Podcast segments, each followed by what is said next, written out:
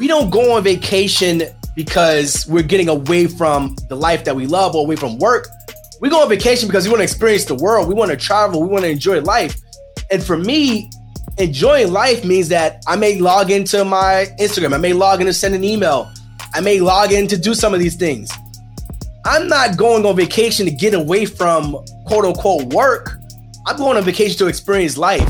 Tweet Talk episode 136.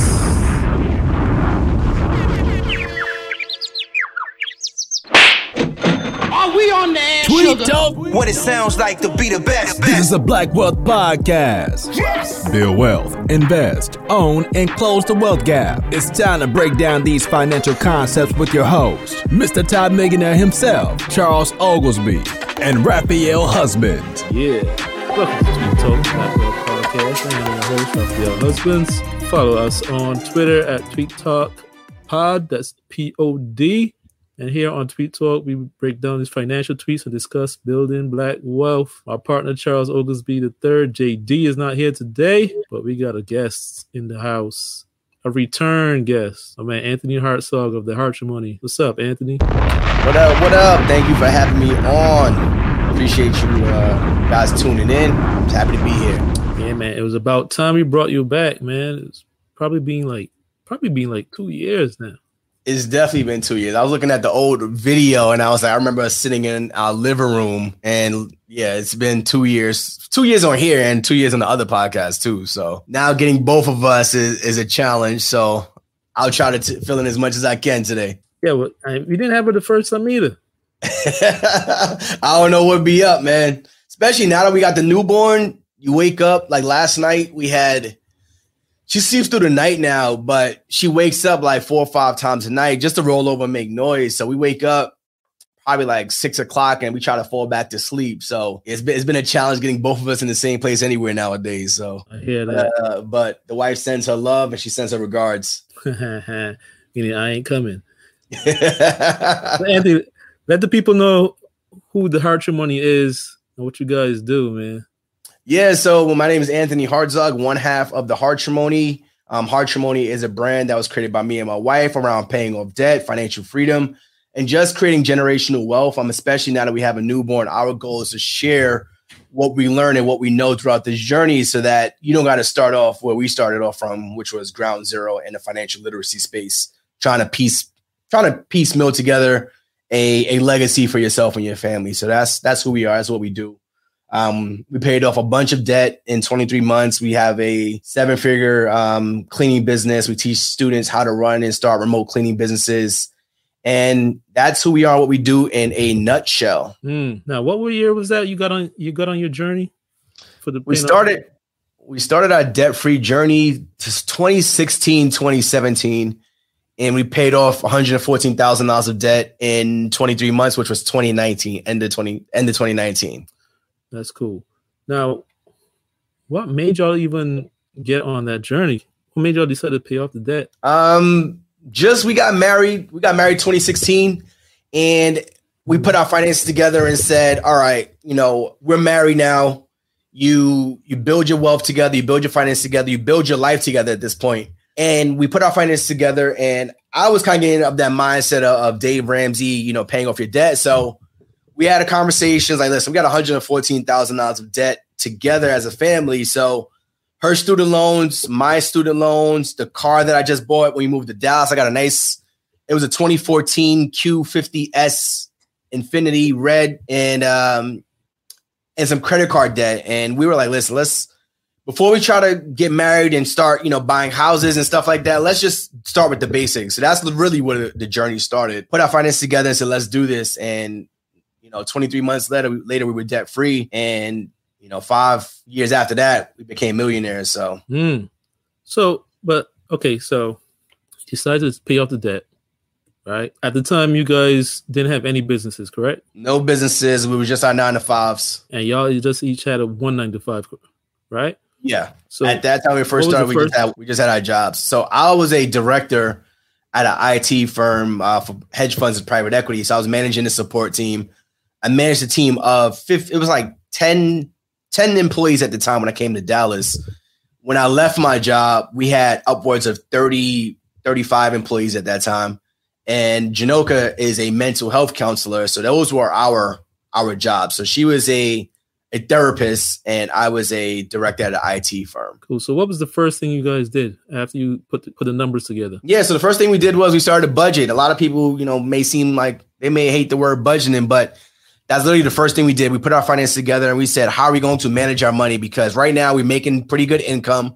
Money's going out the door every single month, and we don't know where our money is going. So we put a budget together and we said, how much are we making? Simple layman's terms, how much are we making? How much are we spending every single month? And we said at the end of every month, whatever is left over, we're going to put that towards our debt. So that was the, one of the first things we did was putting our money together and budgeting. And after we saw that we were, we had about two, three thousand dollars every single month that we started putting towards debt. And we said, what happens if we start intentionally raising our income to make more money? So we have more than two thousand dollars a month to put towards this debt. So at that point, we started getting more jobs. So I picked up a job at Equinox. We started watching dogs on Rover.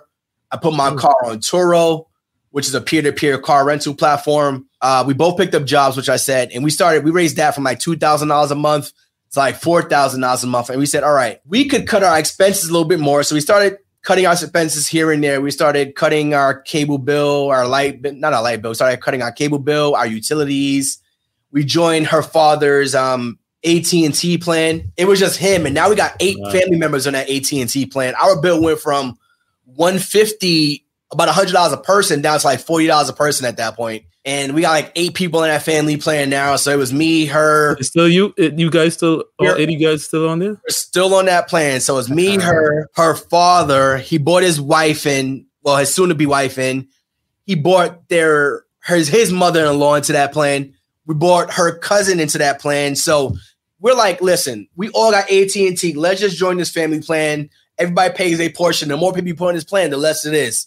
So that was a couple hundred here and there, and we ended up putting like five thousand dollars a month towards this debt, and we started raising our income, and we just kept paying it off month after month. And 23 months later, we were debt free. Wow, that's crazy that you guys are still on the plan. That's the biggest thing to me. and so it's like four years later. So all these years later, you guys are millionaires now. You guys still do a budget? Yeah, we still budget every single month, man. That's that's the key. You don't ever stop what got you there. Most people like, yo, you know, I'm making all this money. I know my money is going now. Whatever got you there, you got to keep doing that. So we don't budget as uh, detailed as we once did, or as meticulous as we once did, but once did. But we still manage our money. How much is coming in? How much is going out? We still see, you know, like our Geico bill went up like forty dollars or something like that, and you wouldn't know that if you didn't know how much you paid last month. So our budget shows us the increases in our bills. So he's like, listen, let's call Geico. Let's find out why. No, it went up by $25. And they was like, oh, well, COVID is over. They stopped doing a COVID relief plan, whatever the hell it was. so, okay, whatever. We're not going to argue with you over $25, but we that's how we manage our money still to this day. So don't ever stop what got you to where you are today. And that's what we still budget every single month. We have a bi-weekly, just a check-in with the budget, but every single month we still go through and see, you know, still check off those boxes. Funny thing is, you the guys don't do it as detailed as before, like down to the nitty gritty. But people need to know, like, you can't just let those things slide, even though the twenty five dollars is not breaking you. You're still like, you can't just let that slide. You gotta find out what's going on here. No, that adds up, man. That's that adds up. That's just one bill. Imagine that happens to your cable bill, your light bill. Now you owe hundred dollars a month. You up to twelve hundred dollars a month going out the twelve hundred dollars a year going out the door. You don't know what the hell is happening. So we still check in on our finances to that to that degree. But I'm not going to be on the phone with Geico for an hour, you know, trying to get them to cut down that twenty dollars. I know what it's for. Okay, we had a twenty dollar credit every single month because of COVID and people weren't driving in the pandemic. They take the credit away. I'm moving on my life. I understand why they did it. Got you. Now, this episode is brought to you by the Run Your Business Like a Business Todd Capital Virtual Business Summit on October 22nd go to Eventbrite and and get your tickets, early bird tickets, forty seven dollars. It's going to be good. We're going to have Erica Williams, Andre Hatchett, Todd Billy, Michelle Welch, Bruce Hill, New Skills, New You, Marjorie McPike, CPA. Join us. Now, where in this journey did the first business come out? So the first business was the cleaning business, um, and it was just an idea listening to a podcast about a kid who started a cleaning business, and I hit him up and I got some more details around it. And I was like, "Yo, we could do this," and we built the cleaning business, and the goal was just to pay off a couple bills. It wasn't like to build a you know million dollar cleaning business. The goal was just to pay off a couple bills. And from there, now it's a million dollar cleaning business. Now we're completely hands off. We have an operations manager. She runs the business for us. We have a virtual, we have a customer service um, experience rep, and she runs the customer service side of things. When we first started, the goal was just to pay off a phone bill, a light bill, just a little hundred dollar bill every single month. And we never thought it would grow to where it is today. Oh, when it started, was it hands off when you started? It we we still don't we didn't clean we don't clean houses. So we started a cleaning business. The goal was to outsource the labor to um, independent contractors who are already trained, who already work with cleaning businesses, who already had their own businesses. So hands off in terms of cleaning. Yes, we've never cleaned. We cleaned two houses, um, and that was by choice. That's when we first started. I was like, let's just try it out, see how it goes. We've done five thousand houses. We clean two, so I say we don't clean houses. It's not required to clean houses. But yeah, when we first started, we were answering the phones, we were doing customer service, we were answering emails.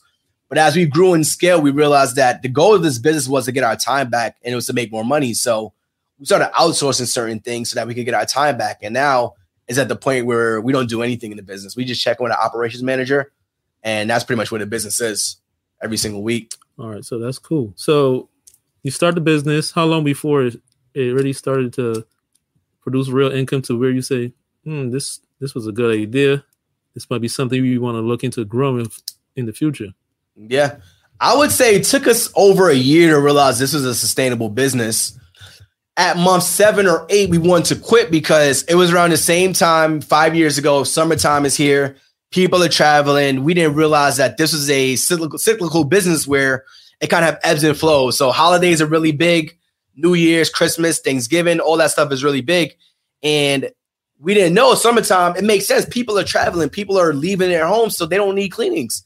So we got to the point where the business was, we were like, listen, this is not working out. Let's leave this business. But we, I asked my wife, like, yo, listen, give me one more month. That one month turned to two. And then we went from like three, four thousand dollars of revenue in like August, maybe June, July. From like June, July, August and then we had like ten thousand dollars of revenue like September, October, and it's never went it never went lower than that. It was like 10, 11, 12, 15. and we was like, it took us a year for us to say, all right, this is a business that can sustain itself, meaning we aren't coming out of our pocket to put more money in, and we wouldn't have got there if we would have quit at the six, seven, eight month mark when things weren't going well. So it took us a year to say, all right, this is a real business. Let's keep this thing going, and we never looked back. Wow, you guys were going to cut off a three to four thousand dollar income. Well, it was revenue. So we take oh, home revenue. about okay. We took home then about 30, 40% of the revenue because we were doing everything. So it was about 1500 um at that time. But still it was like, listen, we're putting in more time than we felt like it was worth. And we were like, listen, we're getting customer service complaints. We were having challenges. Imagine you're on vacation because we didn't, the way we teach the business now was not the way we were running it back then. So as we grew and we scaled and we learned the business more, we're teaching it the way we are doing it now versus the way we were doing it then. Back then, we were just treating it as like a thing we were doing as a side hustle. Now we treat it, we teach it as a business, or our students take it as a business from day one. So, but back then, we were on vacation, customer service complaints coming in. We were like, listen, we don't want to deal with these clients while we're on vacation. But now we're like, we we teach you how to outsource the work. So you don't have to be on vacation worrying about customer service complaint coming in. So back then we felt like it wasn't worth the time and energy. So that's why we were ready to cut it off. Got you, got you. So here Tweet Talk. We talk about these tweets, so we're gonna start getting these tweets. Be sure to follow us on Twitter at Tweet Talk Pod. That's P O D. Follow myself on Twitter at Work Money Life. Follow my partner Charles on Twitter at Real Todd Billion, and follow Anthony on Twitter at was it Anthony underscore uh, Hartzog? Yep. Here we go. So get these tweets. yeah, man. So you had a tweet where you said, My family didn't come from wealth, so wealth has to come from me. My future family is lucky to have me. That's me looking back 10, 15, 20, not even 30, 40, 50 years back when, listen, the average black man doesn't live past well, from the hood, they say 21, but from a practical sense, we say about 75. So 70, 75 on average, black men normally pass. I'm 36 at this point in my life. So I am more than halfway there. So I'm looking at my life now was like, right, what can I do that's going to be sustainable outside of me being here? So my mom, my mom didn't know much about financial literacy. My father didn't teach much about financial literacy. We didn't have much growing up. So I'm doing everything in my power to make sure that my future family looks back. I was like, yo, Aunt, he did his thing. Like I'm gonna be the I'm gonna be the figurehead in the family meetings over the mantle in the fireplace, the mantle over the fireplace, saying Anthony Hartzog built this for, you know, grandchildren, great grandchildren. So I was out with my wife and her, her, her grandfather's 90 years old. And we went to a family reunion. We was in St. Lucia for a week. And he's telling me stories about him putting his first pay. He was getting paid, I think he said $3 at his height as a firefighter in Panama, you know, 40, 50 years ago. And he said he made his first $5,000 in a gambling bet and he used that money to send his kids to college as like a seed fund to send his kids to college. That's a story wow. that his kids, kids, kids will know that Alani's, Alani's her her grand her great grandfather sent his sent their kids to college over five thousand dollars that he saved. And I saw I thought that story was super amazing. So those are stories that I'm talking about that we are going to pass down to our kids. So I didn't come from a wealthy family, so that means a wealthy family has to come from me. Yeah, that's cool, man. The whole idea of having a portrait on a wall and it's like, oh, that's great, great, great grandfather Anthony that set started this all in motion. And because I don't know much just, about my family, man, outside of my my mother, my father, like my great my grandparents, I don't know much about what they did growing up. My great grandparents, I know nothing about them. But my wife's grandfather's 90 years old. I know more about him than I know about my own grandfather because he put those things in place. He set his family up for legacy. He sent five kids to mm. college in the United States. That's the type of stuff we talking about on these sides, man. Yeah, a lot of times in our families, we don't we don't have the kind of stories that we want to pass down. Like exactly, exactly, man. My you talk about the alcoholics, the drugs, that stuff we pass down. Unfortunately. Yeah, man. So it's like y'all doing a good thing, man. Y'all doing a good thing. So I didn't even realize you guys left New York that long ago. I thought you guys just left like maybe a year ago, but we've been in Dallas six years now. Time flies when you having fun. What made you guys leave New York and pick Dallas of all places? So I was managing my t- I was managing my team down here in Dallas. So my company, well, my previous company, we created an office down here in Dallas, obviously because the labor was cheaper than New York. But then also we had a really big client down here. One of our biggest clients at the um, one of our biggest hedge fund hedge fund clients was in Dallas. So we were building a small tech support team to just function for them. And I was flying down. My boss was flying down every month. I was flying down every quarter. He was like, "Yo, I can't keep flying down to Dallas. Do you want to start going more often?" I'm like, "Yo, let's do it." So I started coming down to Dallas like once a month. And they were like, "Listen, we're gonna grow the team down there. We're gonna need somebody to manage it, grow it. Like, would you be interested?" And I bought the idea to my wife, I was making I think 60 65,000 at the at the time. And I was like, if I move to Dallas, I gotta be I gotta be above six figures for me to just leave, leave and uproot my family.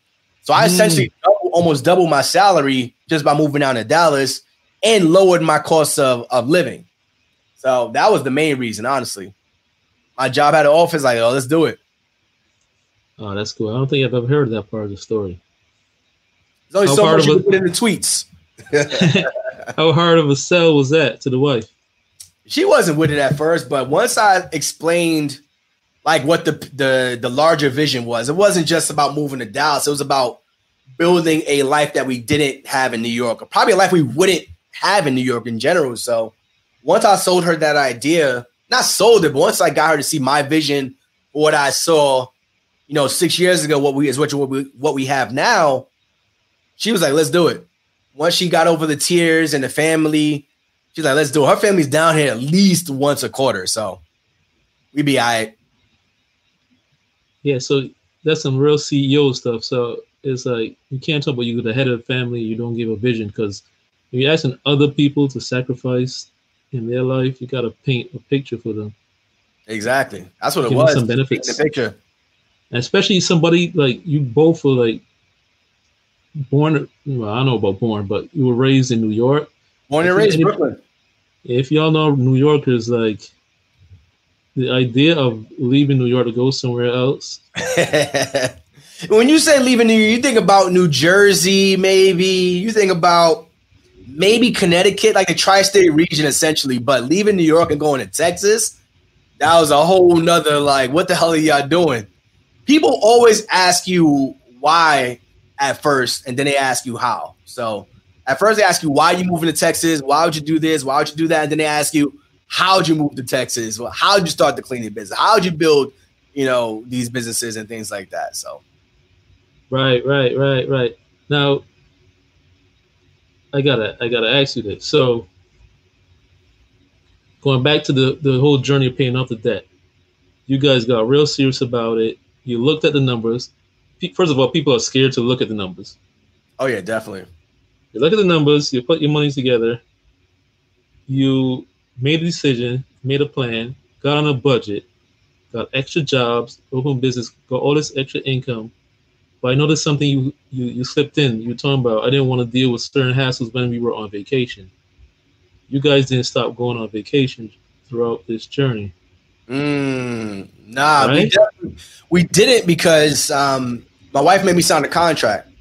She was like, if Mm. we're gonna go on this, if we're gonna go on this journey of debt freedom, I don't want it to be to the point where I don't enjoy my life. Like we got family in New York, we got family across the she got family across the world. She's like, I'm not gonna go to everything, but I do want to still enjoy my life. And I was like, all right, I'll sign. And we said, she also said if Beyonce went on tour, we'd have to go to her concert, but she never went on tour for those two years. So, so I signed that contract. I said, listen, if you want to do that, let's do it. And that's what we did. So we still traveled a little bit, but it wasn't as much as we w- we're doing now. Mm. What? How much traveling you say you were doing before you made the decision? First of all, how far into the marriage did you make this decision to, to pay off the debt? Six months. Wow, We got okay. married in May. We started the journey. We started the journey in December. Okay, how much traveling were you guys doing before that? Well, when we first got married, we it was only six months, so we didn't travel much during those six months. We got married, moved down to Texas. We moved down to Texas in June, June, July. We went to we went to Mexico for like our honeymoon. So we were already three months into that, so our our journey. But during the debt freedom journey, we we did go to we went to Mexico quite a few times because it's right there in Texas. That was another thing too. We went to Mexico probably like two three times a year because it's right here next to Texas. It wasn't expensive and we could we could cash flow that meaning we didn't have to go into debt to go to Mexico because it's right here. Mm. The the flights were like two hundred dollars, and this was five this is five six years ago. So it wasn't it wasn't much that was happening. So we wasn't traveling much before, but after we paid off the debt, we were traveling quite a lot. Yo, it's the Options Trading Workshop presented by Tide Capital. Learn the fundamentals and advanced trading strategies that allow us the chance to earn $20,000 in side money in one year while working a job and running multiple businesses. That's right, learn the what, the where, and the how of options trading in this exclusive webinar. To find out more details, hit us up on the link in the bio, on Instagram at Partner with Millie, or on Instagram at Todd.capital, or just head over to gumroad.com forward slash Todd Capital. Consultant presents the Vending Machine Business Webinar. You can only have one job, but you can have as many vending machines as you want. This is your chance to see how we do business and how you can start your very own vending machine business. Avoid the mistakes we made and start winning. You'll be shown how we find, negotiate, buy, and manage our vending machine business, generating thousands per month, and how it has unlimited scale. To find out more details, hit us up on the link in the bio, on Instagram at Partner with Millie, or on Instagram at Todd.capital, or just head over to gumroad.com forward slash Todd Capital. So, and I saw a tweet where you said um, vacation is defined for employees only. And you did a whole um, episode of, uh, we forgot to mention that you have a whole podcast now. Yes, All we have the Hard Dog Hustle podcast, man. Make sure you check it out. Hartzog Hustle podcast. Link is in bio somewhere. and you guys had a whole episode. I didn't listen to this one, but um, name of the episode is "Build the Life You Don't Need to Vacation From." Yeah. Talk, talk to us about that.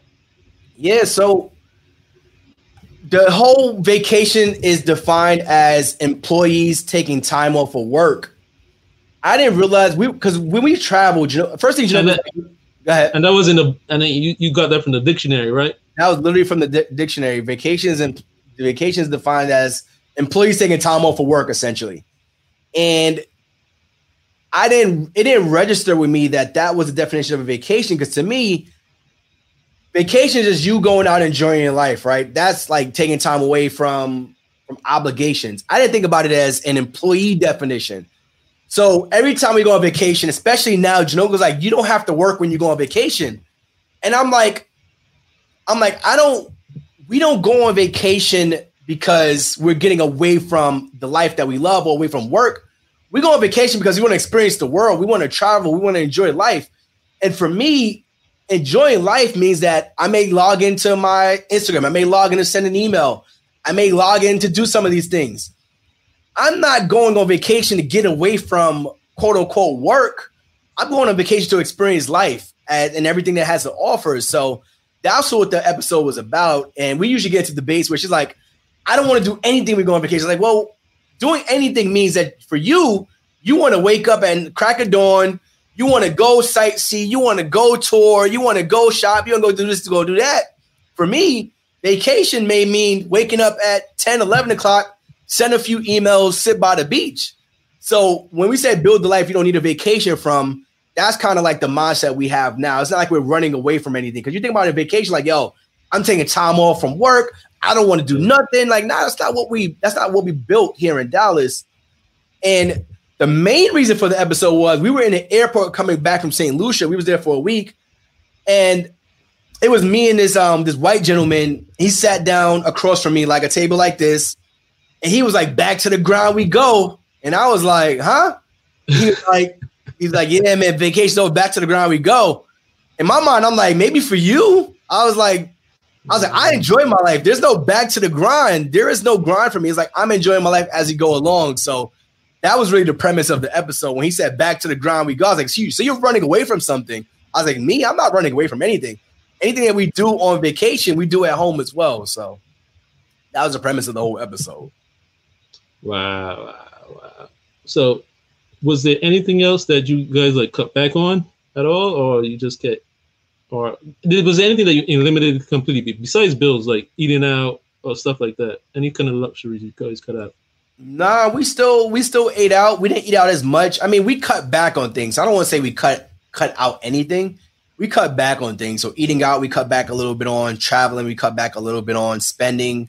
But our main thing was just raising our income as much as possible to pay off the debt as fast as possible. That was that was what we did. That's what we teach, and because that's what we preach. At what point did you guys start teaching paying off the debt? Because you guys did have a, a create a course. That was was that the first course? That was the first course, yeah. Well, When did you guys do that? So we created the so first we had a challenge, and I got this idea from a challenge that I was in.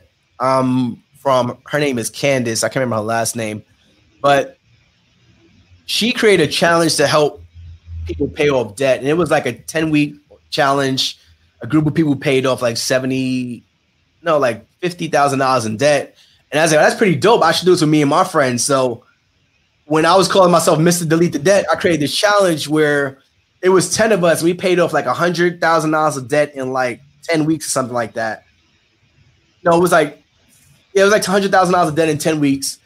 And I said, if people are paying off debt based on the principles that we teach, which is raising your income, budgeting, um, managing your finances a little bit better, why don't we just create a course around what we're teaching? So that first course was called Delete the Debt and How to Pay Off $114,000 in 23 months. That was the first course we did. And it just pretty much explained our journey, outlined how we paid off the debt. It had some budget sheets, it had some templates, it had a why statement. It had a statement that you had to sign and print out and put on your fridge as to why you're paying off this debt, your goal of paying on this debt. And I was just telling one of my close friends, he paid off his college loans, he paid off his debt. And he was like, yo, and he's like, I don't remember you, I don't know if you remember this challenge you did, but that's where I started learning about my finances. I just paid off my debt. And we had a lot of people go through the challenge, and people come back over the years like, yo, I finally paid off my debt. I did this. I'm traveling. I'm enjoying life. Um, and that was the whole premise around what we what we were doing. Um, just trying to teach our journey, share our journey, that someone can kind of start from where we started at. That's cool. So you had a um, you had a tweet where you said, "You get to a certain point where life becomes less about you, and that's when everything shifts." Yeah, I realized when we get when we got married, I think as a man, when you get married, you put you put your your your personal you put your family aside and you focus on the family that you created. You choose to marry the person that you marry. You choose to have kids with that person and that well, most of the time we choose. We chose. you choose to have kids with the person that you married or, you know, whatever the situation may be. So, I think when you choose to make those decisions, your life starts to shift because now you realize that life is no longer about you. Like you chose to get married, you chose to have kids. and Now your life can no longer be about you as an individual. Life has to be a, become about the family that you chose. So that's where things start to shift. I know Charles, we talk about this all the time. He's like, when you have kids, things are gonna change. Have kids now, have kids now. He was he was telling me to have kids three, four years ago. he's a visionary, right? So he's always telling you what you what you should be doing before you do it. He's telling me to buy a house three, four years ago. So he's telling you what you should be doing before you do it. And he's like, your life is gonna change when you have kids. So I don't I didn't realize that until we had kids. So and I sit there and I recognize every single day the decisions that I make as an individual it impacts my family. So I can't live as an individual anymore when I have a family to worry about and focus on. So that's what that's what that tweet is about.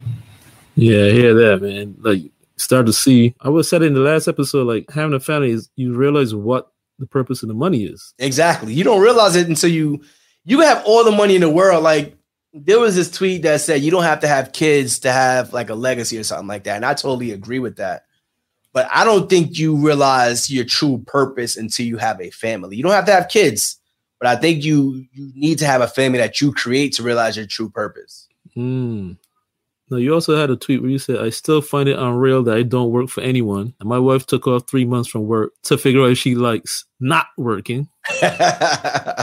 who do we think we are? I still don't. I still don't uh, know who the hell we are, man. Honestly, it's. I wake up every day and it's like I don't clock into someone else's someone else's job, someone else's dream. I clock in to create my own dream and my own my own legacy. And you know, five years ago, six years ago, we got married, and we, you know, we started talking about this debt freedom journey, and it it seems so it seems so far away. You know, we got married. She was what twenty seven, maybe 27, 28, something like that. Put her age out there. Now, I got married when we were thir- married when I was 30, 31 or something like that. 30 no she got married when she was 30 i don't know but you think five six years ago like this seems so far away. Like we moved to texas like yo paying off this debt seems absolutely absurd. Two years later we're debt free you know it's like all right you know millionaire status seems so far away you know three years after that we're millionaires. And you think these these these these goals are so far away in in actuality. They're only three to five years away if you keep going. So that was the purpose of that tweet. Just kind of looking back and realizing how far we've come over this short amount of time. It may seem like an eternity, but it, it's all happening. It's, it only happens in three to five years, honestly, to keep going towards these goals. So she took off three months of work to figure out. We knew this was going to be the plan, but she took off three. She took off three months of work just to figure out if she wants to go back to work. What does the life look like for us as the Hartzogs you know, without her going clocking into a job? What does it look like if we have our dedicated day to focus on ourselves, our family, our goals, and how can we raise a child in this world if we have both parents focusing on a child and the family versus focusing on, you know, going and clocking into somebody else's dreams. So that was what that tweet was about. Has she decided yet on whether she wants to go back? Nobody wants to go back, man. She can talk about this all she want, but at the end of this three months, she gonna get there and be like, I don't think I want to go back. But at the end of the day, you know, this is her decision, it's her call, you know. So we'll see. I'll leave. I'll leave it at that. We'll see. But I think she'll go back and she'll make sure that she does things the right way with her, with her job at the end of the day. Kind of like what I did. I wasn't the person I was going to walk out after nine years. It's like, listen, I gave this company nine years. They put me in a great position to be where I am today. And I gave them. We we started talking about my resignation in October. I didn't leave till no no September, maybe September. I didn't leave till January essentially. So. Hmm. Now I heard it, you guys talking about this in the very first episode, maybe the second. I think it was the first episode. Um, people were asking you guys like, after a while, you paid off the debt, you're making all this money inside, you're debt free. At some point, the outside money had replaced your uh, W two income completely, and they were asking why you guys were still working jobs. My question was would be why was she still working two jobs up to recently? That is a, that is an amazing question. She didn't leave. She didn't leave Equinox until the pandemic, and I think it was. I think it was the mindset shift that she had to have, where you you get to a point when you recognize that your time is more valuable than the money that you're getting, and even though she enjoyed the job, I think it was also it was a social construct that she had because Janoka works from home. So she doesn't mm-hmm. interact with people on a daily basis as much as I did. I go to office, 30 people there, and I may be drained when I come home. I come home from work. She didn't interact with nobody face to face unless she went to the gym, which was Equinox. So I think that was the major reason for it. Is like, and that was before, like now we have friends that we consider family in Dallas, and we see them. We was out with them last night, and we're gonna actually go to our. We have god kids in Dallas now, so we're gonna go see them in a little bit. But I think it was that social construct that she was missing. So when she got it at the job, she didn't want to leave it. I think that's where a lot of it came from. Um, just realizing that, all right, I like seeing people. She's a social butterfly. Me, I don't need to see nobody for a full day and I'm good. But she likes to see people, she likes to meet people, she likes to talk to people. So I think it was that part of it, which is why that uh, she worked there for so long. That makes sense. Cause yeah, being in the house all day long, it sounds cool until you actually do it. Yeah, and Not this this was pre-pandemic. This is she was she was at her job for eight years, so she's been working remote for eight years. So when she finally got the opportunity to go into an office and see people and meet people and excel at what she does, which is her personality, she was like, "I love this place." Mm. Yeah, not everybody's built for that remote life, man. Nah, definitely not. Like I, I think about it, I'm like, I don't know if I could I, I still like to get some kind of interaction Yeah, for sure. But um so you had a tweet where you said businesses that you own but don't manage is the goal. So first of all, how how many businesses you guys have now? So we have the cleaning business, we have a virtual assistant business, we own rental properties. Um, we have Cleaning Business University, which is a which is a business in itself. So those are four that we manage on a that we own. Got you. And we used to do we used to do Turo, but I was like, I'm not interested in doing that no more. It wasn't that wasn't my thing. I'm trying to so going back to that tweet, I don't want to deal with people. I am not the customer service person. I am the I would rather be the owner. I'd rather be the owner and mm-hmm. and and make the decisions that need to be made to make sure we grow and scale the business versus the person dealing with the people every single day. So we that was the purpose of, of that tweet. And as we grow and scale anything that we're doing, if I have to be that person interacting every single day or managing every single day, I don't want to do it. So that's what we're doing now at this point. It's like the goal is to get more. I made, let's say for our cleaning business, right? We do about 20% profit month after month. Like that's off of $60,000 now, $50,000, $60,000. Now, if I wanted to go in and take everything back, meaning I got rid of my operations manager, meaning I got rid of my um my customer service team, meaning I got rid of my email management, I got rid of all of that, we'd be doing 40% with no problem. So we'd be taking home $30,000 a month minimum, $25,000, $30,000 minimum. But that's not the goal. Our goal is to have our time back. So I'd rather take the $15,000 a month. I'd rather take that and put that into more rental property. I'd rather take that and put that into something else so that I can have my time back versus having more money but not having the time. I'm leveraging other people's time so that we could go and build more things. That's cool, man. Now, you also had a tweet where you said, I couldn't decide on two entrees, so I got both of them. Get both of them, man. Get both of them. That's what I'm at in my my life right now. I got both. We went out to brunch, and they had the chicken and waffles, and they had the grilled. It was a um, grilled cheese brisket, and I saw the pictures, and they look they looked astonishing, like Rick Ross, ast- astonishing, astounding. I think he said. I don't know what he said. And the lady was like, "Well, which one? Which one do you want?" And I'm like, "I want both." She's like, "Well, that's a lot of food for one person." I was like, "I want both of them. I'm gonna eat a little bit of the chicken and waffles. I'm gonna eat a little bit of the brisket. I'm gonna take it home. I want both."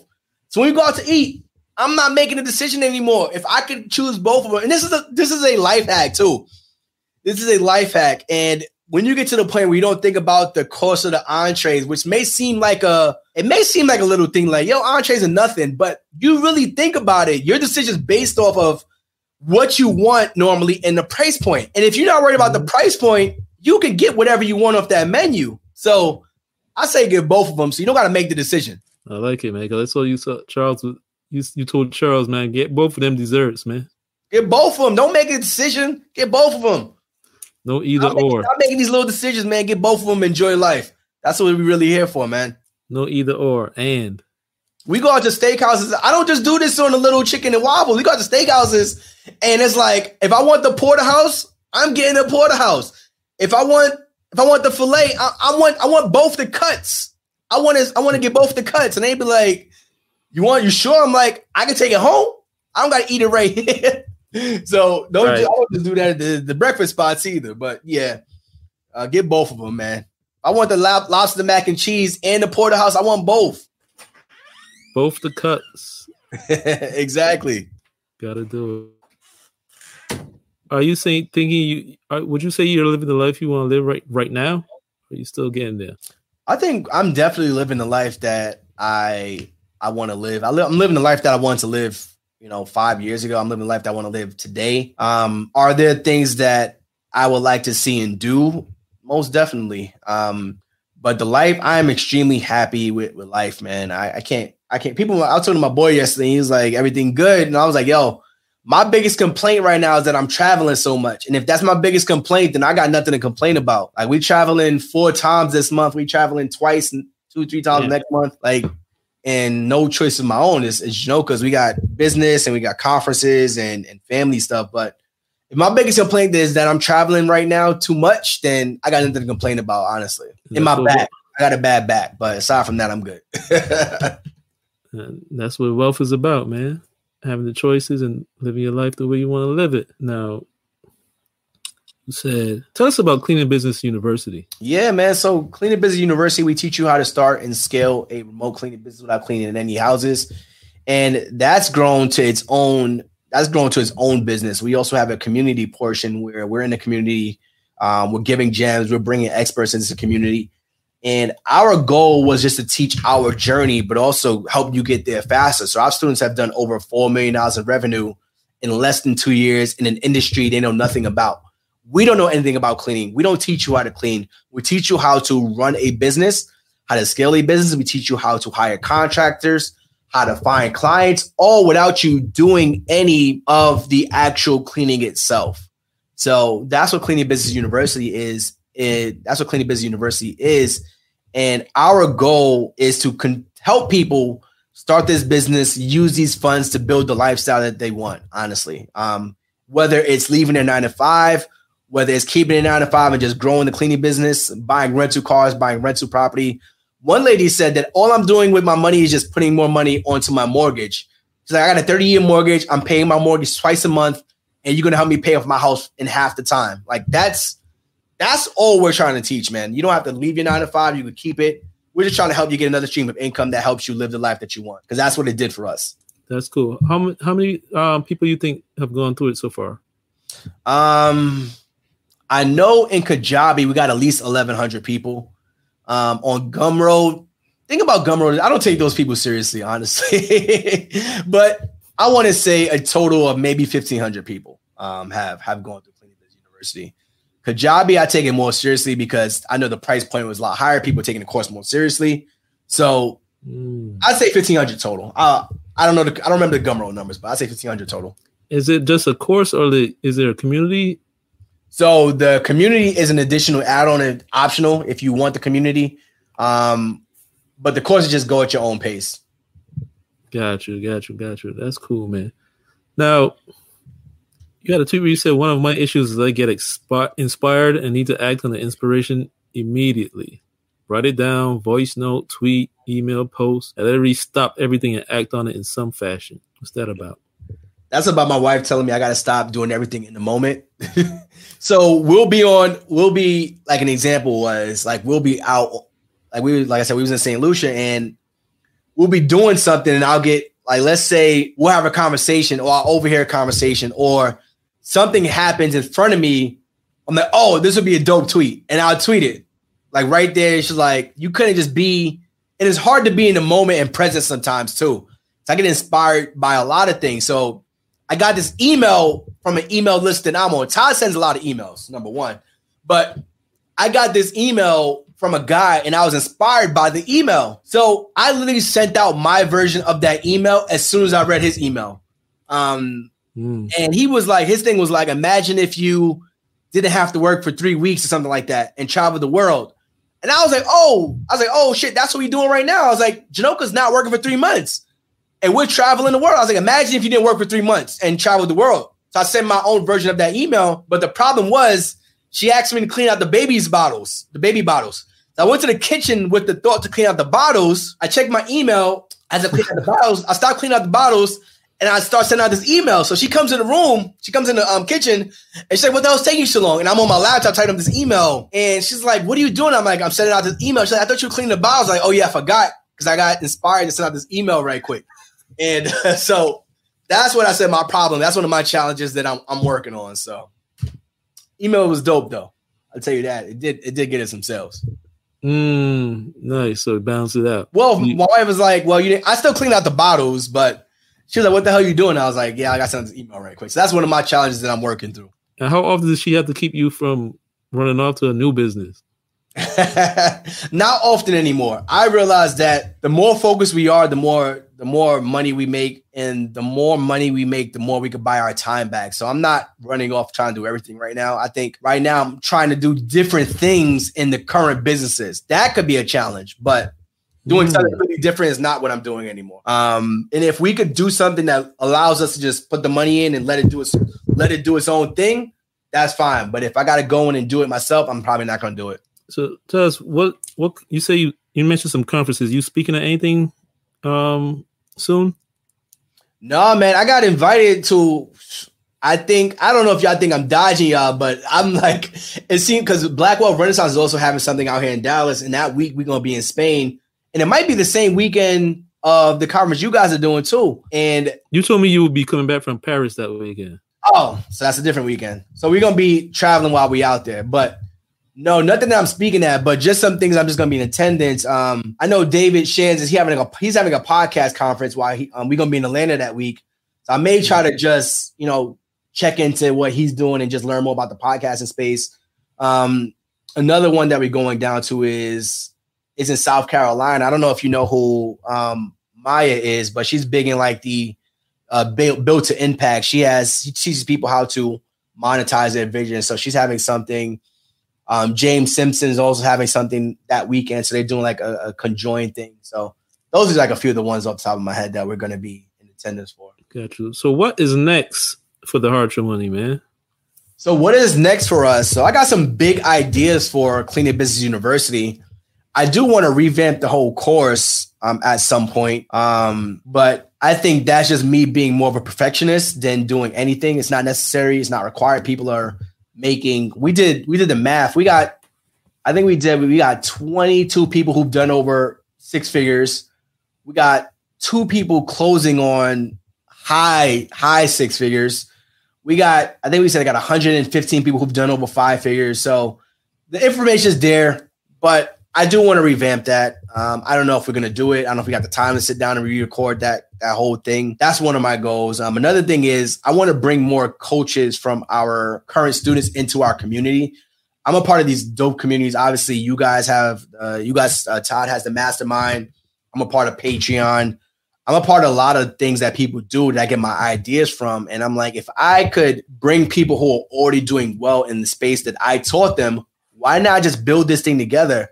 Um, we're at the point where now we're getting students who are doing well they want to go create their own courses, which is fine. But if we did our own thing, it'd be a lot bigger. I know, I know Charles experienced that all the time with options community. It's like tons and tons of, of, of his kids out here doing options communities.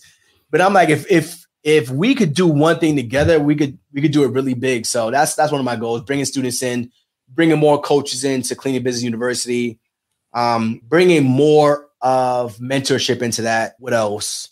I want to buy more properties. Um, that's that's no matter how messed up it may seem. I may tweet about properties and I hate them, but I want to buy I want to buy more rental properties. Um, what else do you want to do? And just raise our kid, man. Raise Alani to be the best human being that that she could be.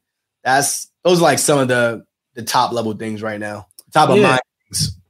I, I was I was gonna ask you this question. It's like and you had a tweet where you said my aunt told me to stop worrying about the family. I mean, you already touched on this already, but I'm gonna just say the tweet anyway.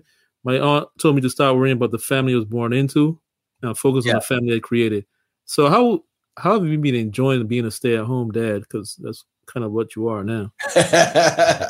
it's funny. We were when we were traveling and we were in the West Indies, and I told the lady behind the counter that I'm a stay at home dad, and that is something that if you're a West Indian household, a stay at home dad is something that's unheard of. She went For sure. off.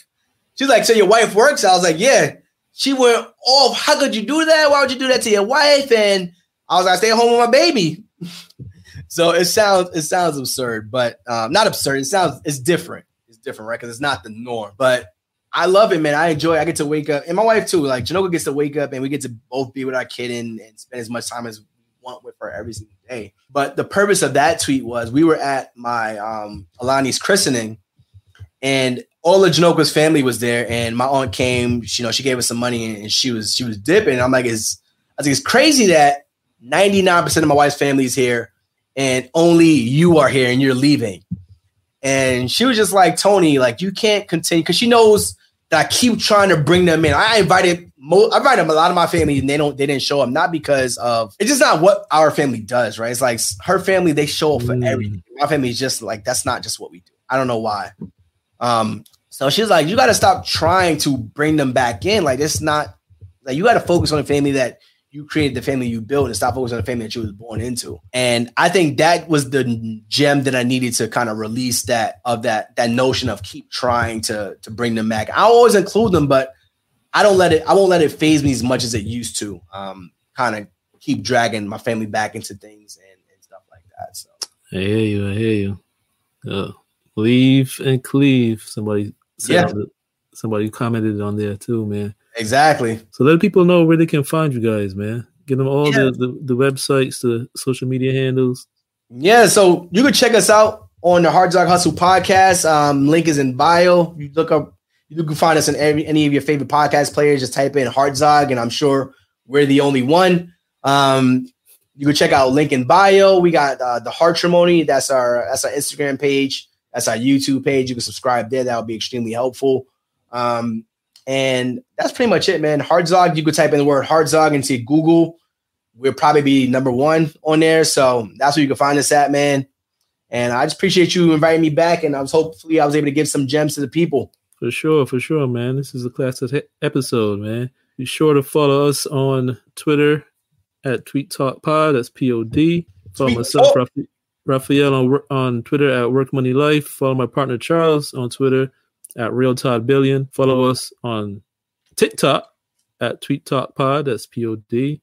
Follow Charles on on TikTok at Todd.capital. Uh, follow us on Instagram at Tweet Talk Podcast. Follow Charles on Instagram at Real Todd Billion and the parent company at Todd.capital. You know, for episode 136 of Tweet Talk the Black Wealth Podcast, I'm your host, Raphael. For my guests, we're going to leave you with one last tweet from Anthony. He said, Make daily deposits into your fitness, faith, family, freedom, and finances. We are out of here. Have a good one, folks.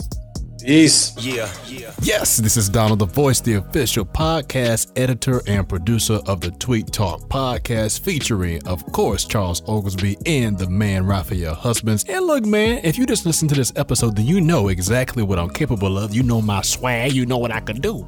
And so, without any further ado, I kind of want to give you a special offer for Tweet Talk podcast episode listeners. And here's what it is head on over to donaldthevoice.com. And if you have podcast or video editing needs, let's talk. And of course, I'm give you a real, real nice deal. But you have to mention that you're a Tweet Talk podcast listener. And this offer isn't gonna last forever. So if you're on social media or you have a business or you got something going on to where you need somebody to edit and produce your content, come and holla at your boy and I promise to take care of you, our dedicated listener to the Tweet Talk podcast. Again, head over to donaldthevoice.com and hit the contact page, and let's have a little conversation. Okay, back to your day, your evening, your morning, whatever's going on. Peace.